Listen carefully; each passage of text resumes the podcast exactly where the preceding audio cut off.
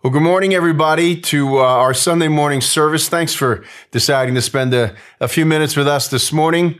And last week, we began a short series entitled The Mission. It's concerning the mission of our church and really what should be the mission of every church worldwide. I, we believe every church needs to be preparing and discipling and teaching their people to do three things. We believe to love God, to love people, and then to go out and serve the world. Now, I said last week it was going to be a three week series, but something happened this week magically that turned it into a six week series leading right into Easter. I don't even, I don't even know how it happened. It just happened. Well, really, I, I, do know how it happened. It happened that on Monday, I decided I wanted to add another week to the Love God segment of the Love God, Love People, Serve the World. And I said, after that, I said, okay, we'll make it four weeks. Then I said, hey, there's also a few things I want to say about loving people too, a little bit more than I had planned. All of a sudden, it was a six week series. So there you go. Well, last week we began talking about loving God with uh, a message about God's love for you. Remember the verse that we uh, were highlighting? It was Ephesians chapter 3 and verse 17. And it said this it said, I pray that you, and this is Paul. Paul wishing and hoping and praying uh, fervently for the, for, for the people at Ephesus. I pray that you, being rooted and established in love, may have power together with all the saints to grasp how wide and long and high and deep is the love of Christ and to know this love that surpasses knowledge, that you may be filled to the measure of all the fullness of God. All the fullness of God begins when we understand the depth and breadth of the love of God. And of course, you can't really talk about the love of God without talking about the cross because the ultimate demonstration of love is when someone gives their life for you. Greater love hath no man than this, that a man lay down his life for his friends. And Christ died for me and he died for you. That is the ultimate demonstration of love. Friend, you, we are loved by God. And how can I put this simply? That God that loves you wants you to love him back. He's created you and he loves you and he wants you to love him back. In his best selling book, The Five Love Languages, Gary Chapman writes about five love languages by which he believes people communicate love. He suggests in the book that there is a distinct and very personal way that every person shows love and receives love. Everyone is different. The chances are, if you are married, that your partner responds to a different language than you do.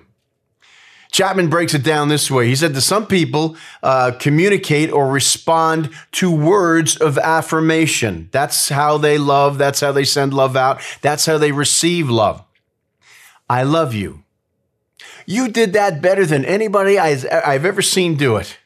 You're a great mom. See, words like that, some people, when given just a bit of affirmation, man, they're good to go for another month. Other, resp- other people respond, uh, their love language is physical affection, not necessarily sexual in nature, but a hug, a, a squeeze of their hand communicates love to them. I personally think a lot of people give and receive love by touch. I, I, I do that. I give, I give love by, by grabbing onto somebody. And if you're a guy, you may get a, a hard slap in the back by me, but it's not because I'm trying to hurt you. It's because I love you.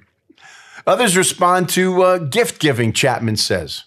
You don't have to get them a new laptop necessarily, but simple, thoughtful little gifts to them will make their day.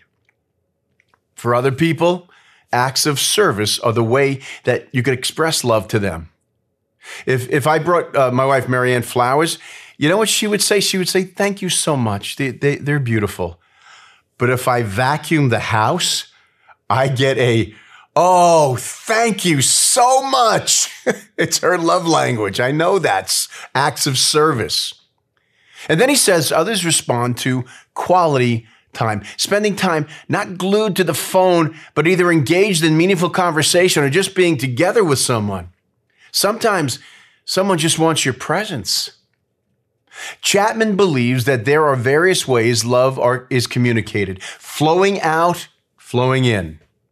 His argument is that to have a healthy relationship, you need to learn your partner's love language and communicate love in a way that speaks to the one loved. It's doubtful if you're ever going to have a real satisfying relationship if you never learn how to love someone. Having clearly, I hope clearly, communicated last week that God loves you, the question today is how we respond to God's great love for us. How do you love God? What is God's love language? In any relationship, when you love someone, you're going to find ways to express that love. New, innovative, personal ways to express your affection. And there is a word in the Bible when talking about expressing our love for God. It's a word a lot of times that we misunderstand. So a lot of people don't use it. It is the word worship. What is this thing that the Bible calls worship? The word basically has to do with ascribing high worth to someone or to something. Honoring them, expressing in tangible ways our love and our adoration and our praise for them or it because of who they are or what they've done. God created us, I believe the Bible says, to worship. When we worship, it fills a hole in our hearts somehow. Shortly before he passed away, the legendary Ray Charles gave a final interview in which he admitted that his faith had waned for most of his life, and that in particular, he never understood all the quote, hooping and hollering that he saw people engaged in in church.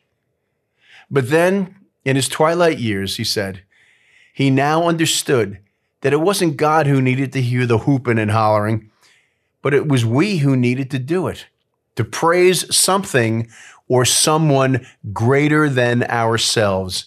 And that doing so is a normal part of human experience. That's what he said. You know, I think he was right that there is something so normal in worship, something so natural to the human experience. And so we will worship. We will worship God or we'll worship other things. I've seen at any number of events down through the years, which we would not consider conventional worship, uh, looking at those things. But but when I, I think back at them, they really were. They really were worship. Young girls swooning at the mere glimpse of the Beatles or Elvis or NSYNC or Justin Bieber, or rabid fans of JFK, Ronald Reagan, or Obama. When you go to a football game, you're amongst worshipers. People who glory when their team's name is lifted high above the others in the league, who mourn with every loss and give full throated, feet stomping, hand clapping approval with every first down gained. Now, you might say that we have a predisposition, and I think we do, as human beings to worship.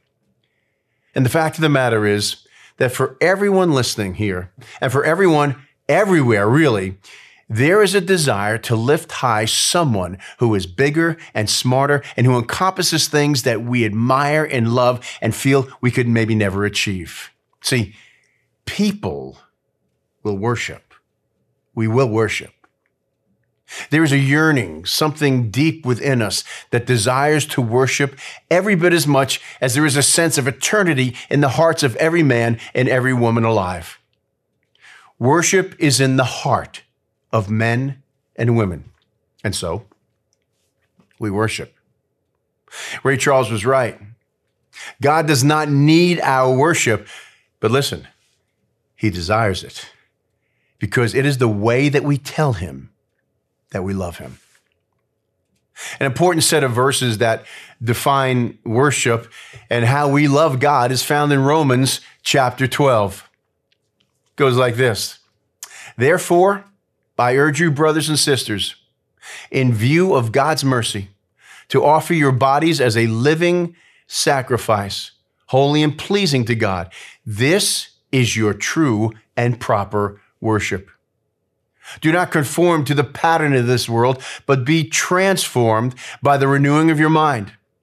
Then you will be able to test and approve what God's will is, his good, pleasing, and perfect will. Couple things about worship. Notice that worship is my response to God's mercy, Paul says. That's what worship is. It, it is at its core a response. Paul says, in view of or because of God's great mercy, and Paul is saying basically this listen, folks, in view of God's mercy and his love rooted in his pity for you who were suffering in sin, you who, uh, you know, who were hopeless, you need to take stock of things and think, how should I respond? How should I respond to this great mercy? Folks, he's saying God took the initiative to reach down to you in your confusion and heavy heartedness and hopelessness, and he saved you. He forgave you. He blessed you. He protects you. All those things. So, Paul says, is there anything you'd like to say? anything you could think of to do? And you can almost anticipate the response. Well, yeah, I, I guess so, Paul. I, I, I guess I'd like to say, God, you're great. God, you're faithful. Lord, you have been so merciful to me. So I'd like to say, thank you. Thank you for all you've done. Thank you for now. Thank you for promising to watch me as I step into the future. And thank you that one day you're going to take me to live with you forever. Thank you. Yeah, Paul, I think that's what I'd like to say. I'd like to say thank you inextricably tied to our worship is saying thanks. Whenever you say thank you to God, you're praising Him for His goodness. You're praising Him for His faithfulness, for His kindness, for His virtues, His character. So when you do that, you're literally entering into worship. And that brings pleasure to God. It's, it's, it's saying to God, I love you. You know, when your kids are grateful to you and uh, you know, they set the table without you having to ask, or or they clean up their room. As a parent, you sit back and you just marvel. it brings pleasure to you, doesn't it? When we're grateful to our Heavenly Father and offer tangible evidence of thanks, that brings pleasure to God. But Paul here takes another step. He says, And would you like to know the best way to say thanks. You just said you, you need to say thanks. That's great. That's fantastic. You want to know the best way to say it? He says, offer your bodies. Now, the word used there to means to place something at one's disposal. Oh, my car broke down. No worries. We have one uh, we don't use very much. The neighbor says, Here, we, would like it to be at your disposal. We'd like you to, to use it for as long as you need it. Paul is saying, You are grateful for all God has done. Good. You need to be. Now, do one more thing to show God that you love Him. Offer your lives up to God to do with your life what He wants to do. If you really are thankful, if you really want to say, I love you, Lord, then you will put yourselves at His disposal. don't worry, you will not be sorry. Herein lies the difference between those who are intrigued by the thought of worship and those who really enter into it. And this offering of our bodies, placing ourselves as God's disposal as a way of showing Him our love, takes on a very specific form. Fortunately, we, we have some very specific instructions on how to do that and how to offer our bodies in Mark chapter 12. In Mark chapter 12 and verse 28, we see a very interesting exchange, and it goes like this. One of the teachers of the law came and heard them debating. Jesus and some others, they were always trying to catch him, you know that. Noticing that Jesus had given them a good answer, he asked them, Of all the commandments, which is the most important? The most important one, answered Jesus, is this Hear, O Israel, the Lord our God, the Lord is one. Love the Lord your God with all your heart and all your soul, all your mind, and all your strength. When we place ourselves at God's disposal, we show that we love Him. Jesus in this passage outlined the parameters of what that exactly will look like. Jesus mentions three ways for those who have given themselves to God to love Him. First, God wants me to love Him thoughtfully, with, with, with my mind, with all of my mind. Second, God wants me to love him passionately, with all my heart, with all my soul. And third, he says, I want you to love me practically, with all your strength, with all your abilities that I have given you. God wants you to receive his love and to love him back. See, the truth is that even though uh, God created the entire world and the universe, and he created you, there are three things that God, who has everything, actually doesn't have unless you give them to him. He doesn't have your attention unless you give it to him. That's loving God thoughtfully with your mind. He doesn't have your affection unless you give that to him.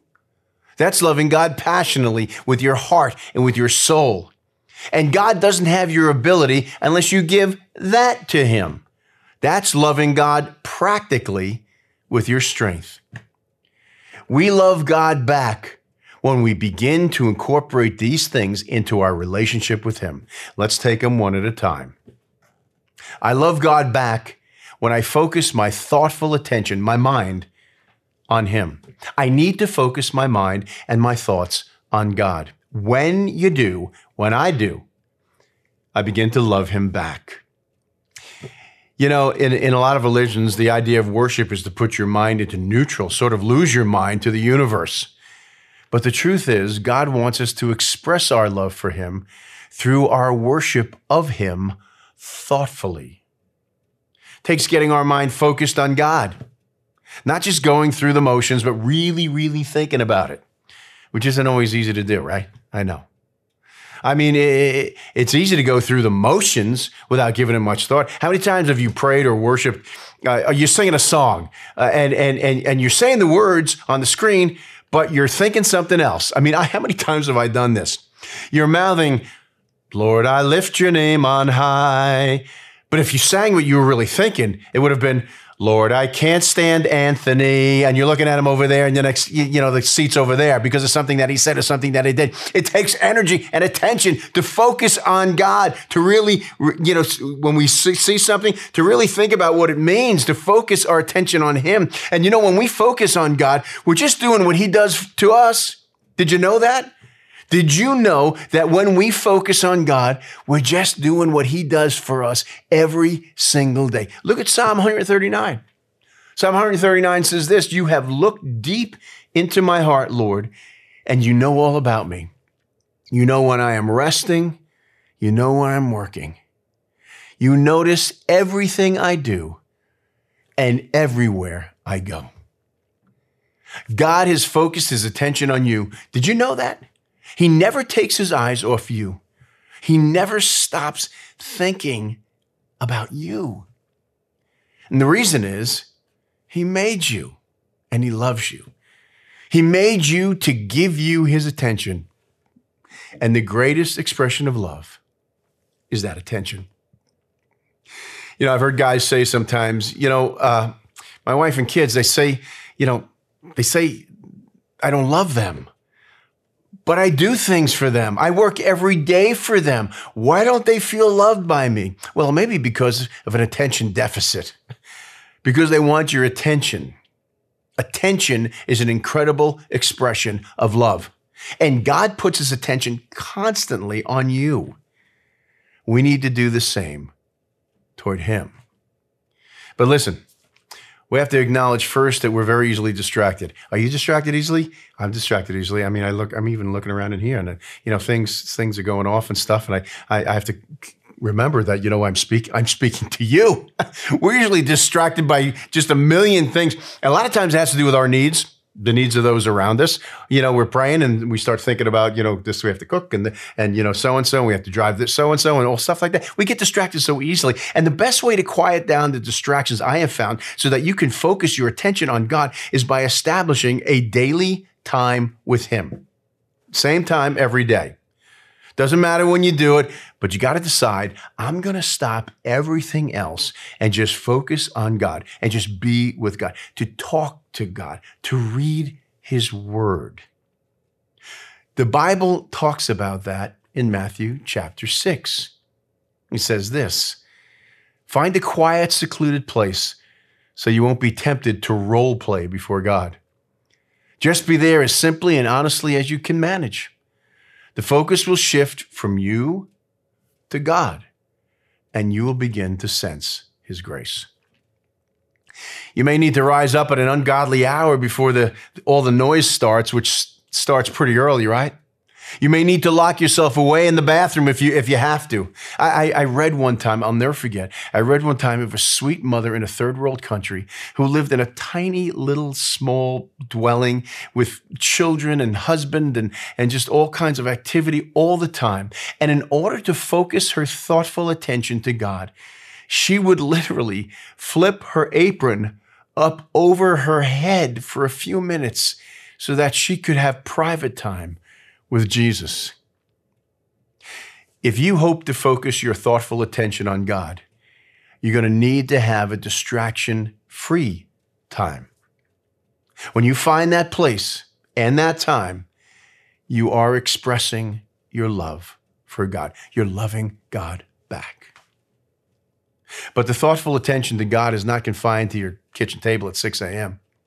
Thoughtful attention to God will mean developing a constant conversation with God, loving Him back with a constant, you know, conversation all throughout the day. Just think and converse with Him throughout the day. Isaiah chapter 26 says this You will keep in perfect peace who trust in you, whose thoughts are fixed on you.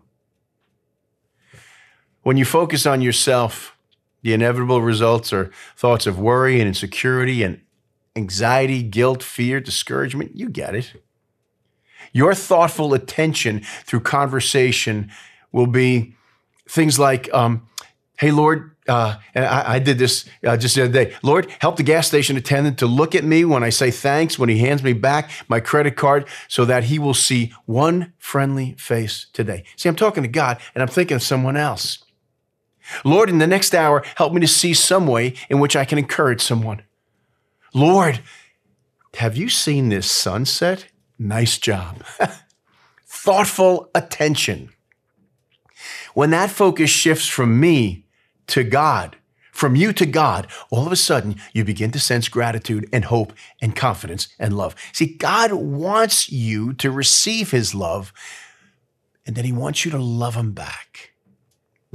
I love God back when I focus my thoughtful attention, my mind on Him. Focus your attention back onto Him. Second thing, I love God back when I passionately express my affection for Him. Expressing my affection. This is loving God with your heart and with your soul. Look, for some of you, this is kind of difficult because you grew up in families a lot of times that weren't really very affectionate, weren't really expressive, weren't really ver- you know verbally expressive at least. They didn't say "I love you" a lot, so it's not real easy for you to express affection to God without feeling weird. Don't you know somebody? Everybody knows somebody like this who says "I love you" all the time. Well, everybody has someone, somebody in their family. I love you, and and you kind of they say, you know, okay, I love you, and you go, yeah, right back at you, or ditto. You know, it's like, eh, yeah, sometimes people have difficulty, but we're going to have to learn how to grow. If we're going to, if, if we're going to grow, we're going to have to learn how to develop how to say, I love you to God. Maybe you've never said that to anybody. Maybe, maybe we've always been afraid that if we say it and that person doesn't say it back, oh my goodness, how stupid will I feel? But the thing about God is, He's taken away that risk. He said it first. God said it first to you. God has already said in a thousand ways, I love you. He created you. He's taking care of you. Even when you didn't know it, He was showing love to you. God has said over and over and over to you, I love you.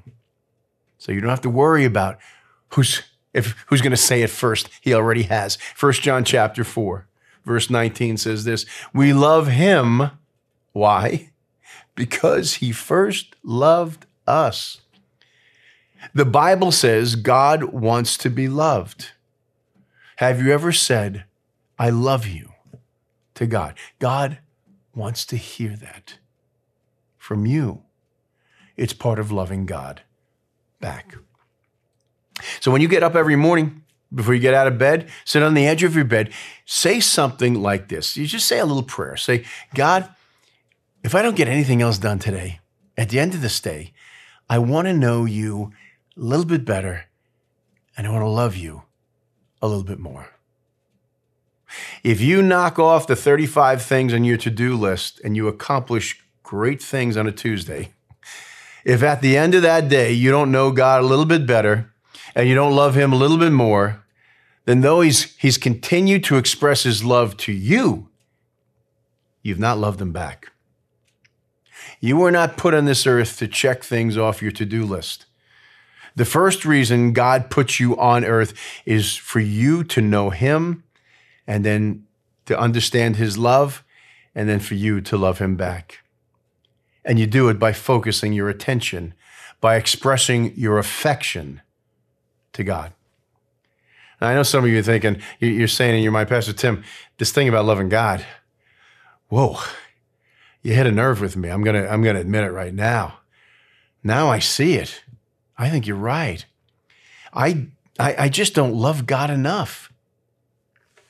Listen, if you say that to me, you haven't really heard what I'm saying. I have not been saying over the last two weeks that your problem is that you don't love God enough. I'm saying that you don't realize how much God loves you. See, that's the problem. God wants you to receive his love. And once you understand that and you have received it, you've loved, you'll begin to love him back. Because if you really knew how much God loves and cares about every detail of your life, you'd throw yourself at him and you'd go, Oh man, how could I not love a God like that? Eh, giving him mindful, thoughtful attention and my soulful, passionate affection. How can I not do that? God wants you to receive his love and love him back. Liz Curtis Higgs was one of the best known disc jockeys in America. Howard Stern was the AM show, and Liz Curtis Higgs was the PM show on a station in Detroit, Michigan, when she was in her 20s. By her own testimony, Liz lived a really wild lifestyle without God, without thinking twice about Him on any given day. And one day, Howard Stern said to Liz, Howard Stern said to Liz, You know, girl, you need to clean up your act. now, that really says something if Howard Stern is saying that to you, right? And because Liz Curtis Higgs had been burned by so many men and had her heart been eh, broken uh, by, by so many people, she became a militant feminist. Uh, she, but, but she had a Christian girlfriend who kept inviting her to church. And one day, after a long, long time, Liz, she finally said, Okay, I'm going to go to church one time with you. One time. So they arranged the Sunday, and she met her at church to be with her friend in her church for the one time. Well, that week, this you can't make this up. The pastor just happened to be teaching in Ephesians 5. It's just a normal, you know, it's what came next in the series. And he was preaching on that Bible verse that says, Wives, submit yourself to your husbands. Not exactly the verse that I would have picked to make a good impression with a woman with her background, right? And she immediately, she says, by her own admission, became uptight, a little ticked off, and, and angry just hearing those words. But what was she going to do? She wasn't going to embarrass her friend, so she stayed planted and she continued to listen. Then she heard later in the message, the second part, of, uh, uh, of, of, the, the pastor's comments. And further down, uh, he read the verse which says this Husbands, love your wives just as Christ loved the church and gave himself up for her. Husbands, you sacrifice yourself. You give yourself for your wives, just as Jesus Christ sacrificed himself for the church and died for her. Who is asked to give their life up? Well, in that passage, who is it? The husband of the wife. It's, well, it's the husband, right? Well, listen, when, when, when Liz heard that part, she leaned over to her friend who invited her to church and she whispered a little, little cynically, she said, Well, shoot, I'd, I'd gladly give myself to any man if I knew he would die for me. And her friend leaned over and said, Liz, there is a man who loved you enough to die for you. His name is Jesus Christ. That's how much he loves you. Well, it was not long after that Liz dropped her guard, surrendered her life to God in love, and became a believer. Today, she's a, a very well known Christian author and, and speaker. Just Google her name. Among her books are Bad Girls of the Bible and its sequel, Really Bad Girls of the Bible. and the overall message of uh, both of them is the same good girls, bad girls, they both need a savior. The goodness of your present life can't open the door of heaven for you, and the badness of your past life won't keep you out either. See, God wants you to receive his love, and then he wants you to love him back. I love God back when I focus my thoughtful attention, my mind on him. I love God back when I passionately express my affection for him. To love him mindfully with our attention and soulfully with my passionate affection. But Jesus mentioned one more way to worshipfully show our love for God worshipfully show how to love Him back.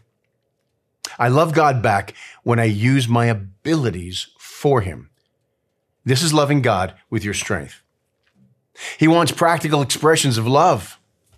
Uh, sometimes there are chores to be done. Sometimes there are things that need to be fixed. Sometimes there are errands to be run. Sometimes there are responsibilities to be shared, no doubt.